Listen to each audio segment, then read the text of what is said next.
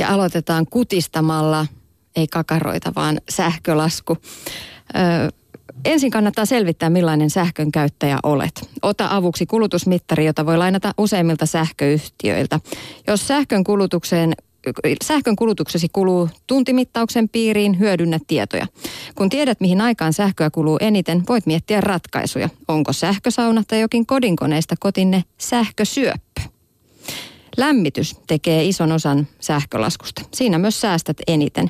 Moni lämmittää liikaa. Jos lämmität kotiasi sähköllä, jokainen laskettu aste säästää lämmityskuluja 5 prosenttia. Korkeassa lämpötilassa huoneilma tuntuu tunkkaiselta. Silloin tekee mieli tuulettaa ja lämpö karkaa harakoille. Sisälämpötilaksi riittää 21, varastossa 12 astetta. Sitten seuraavaksi kannattaa lopettaa lutraaminen. Onko taloudessasi suihkussa lutraava teini tai ammessa viihtyvä taapero? Jos huomaat sähkönkulutuksesi tuntimittauksesta, että lämmönvesivaraajan päälle pärähtäminen näkyy piikkinä, sovi perheesi kanssa veden käytöstä. Moniin järjestelmiin on mahdollista asettaa vedelle realistinen tavoitekulutus. Pitäkää perhekokous, jos vesimäärä ylittyy reilusti. Ja lopuksi kannattaa muistaa myös pienet niksit. Valojen sammuttelu ei ole turhaa. Energiansäästölamput ovat puolittaneet valaistukseen menevät kilowattitunnit, mutta edelleen valaistus kasvattaa sähkölaskua tuntuvasti. Valaise vain tilat, joissa oleskelet. Laskua kertyy lukuisista kohdevaloista sisällä ja ulkona. Ovatko ne kaikki tarpeellisia? Voiko osaan asentaa liiketunnistimen? Tällaisia vinkkejä sähkönsäästöön annettiin kotivinkissä. No, tuo energiansäästölamput on vähän kaksipiippunen juttu, koska ne menee niin hitaasti päälle tai niin kuin alkaa valaista niin hitaasti, että rämpääpä nyt ne koko ajan sitten pois, niin ikinä ei ole valo saa kotona. Itse asiassa joltain sähkömieheltä vinkin, että kannattaa hamstrata niitä hehkulampuja. Mä ja kuullut, laittaa... niitä on myös hamstrattu. ja kannattaa laittaa semmoisiin paikkoihin, joissa vierailee harvakseltaan, kuten komeroihin ja vaatehuoneisiin, niin tämmöinen lamppu. Niin, ei tarvitse venäillä puolta tuntia. Jep. Jep. Sitten pohditaan, kasvavatko kynnet samaa tahtia. Tämän aiheen parissa on tieteen kuvalehti. Jokaisella kynnellä on oma kasvunopeutensa. Siihen vaikuttaa ilmeisesti sormen pään kärkijäseneksi kutsutun luun pituus. Kynnen kasvu näyttäisi olevan sitä nopeampaa, mitä pitempi kärkijäsen on. Siksi monilla etusormien kynnet kasvavat kaikkein ripeintä vauhtia. Sama seikka saattaa selittää myös sen, miksi varpaankynnet kasvavat melko hitaasti.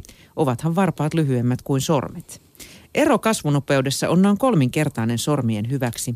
Lisäksi kynnet kasvavat yleensä rivakammin siinä kädessä, jota käytetään enemmän. Ja alle 30-vuotiaalla kynsien kasvu on vauhdikkainta kesällä. Vaikka vaihtelun syyt ovat osittain hämärän peitossa, voidaan olla melko varmoja siitä, että avainasemassa on verenkierron vilkkaus sormissa ja varpaissa. Ja se ratkaisee, paljonko happea ja ravintoaineita kulkeutuu kynsien juureen. Sen solut tuottavat sarveisaineen, josta kynsilevyt koostuvat. Mulla kasvaa ainakin etusormen kynnet kaikista nopeiten. Mä, en Mä huomaan se aina kynnen kasvatusvaiheessa. Mä taas ehkä pureskelen niitä.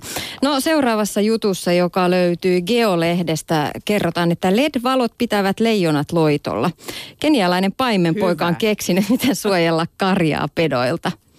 Kenialaisella paimenpojalla Richard Turerella oli ongelma. Leijonat uhkasivat hänen karjansa, joka jäi yöksi aitaukseen ilman vartijaa. Richard pohti pitkään ratkaisua, kunnes eräänä iltana hänelle valkeni. Hän oli huomannut, että leijonat eivät koskaan hyökänneet, kun ihmiset kulkivat aitauksen ympäri taskulampujen kanssa.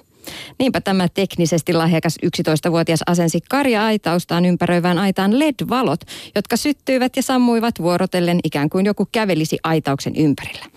Virtaa valot saivat aurinkokäyttäisestä auton akusta. Ratkaisu tepsi. Kahden vuoden ajan leijonat ovat tyytyneet vain kiertelemään aitauksen ympärillä. Richard on saanut tunnustusta keksinnystään ja kansainväliset luonnonsuojelujärjestöt selvittävät parhaillaan sen sopivuutta sarjatuotantoon. Edullinen valonratkaisu suojelee nimittäin lehmien lisäksi itse leijonia. Keniassa elää enää noin 2000 leijonaa ja maanviljelijät tappavat niistä joka vuosi satakunta. Tämä oli helpottava tieto ja varmaan ainakin Ruokolahdella ollaan kiitollisia tästäkin innovaatiosta.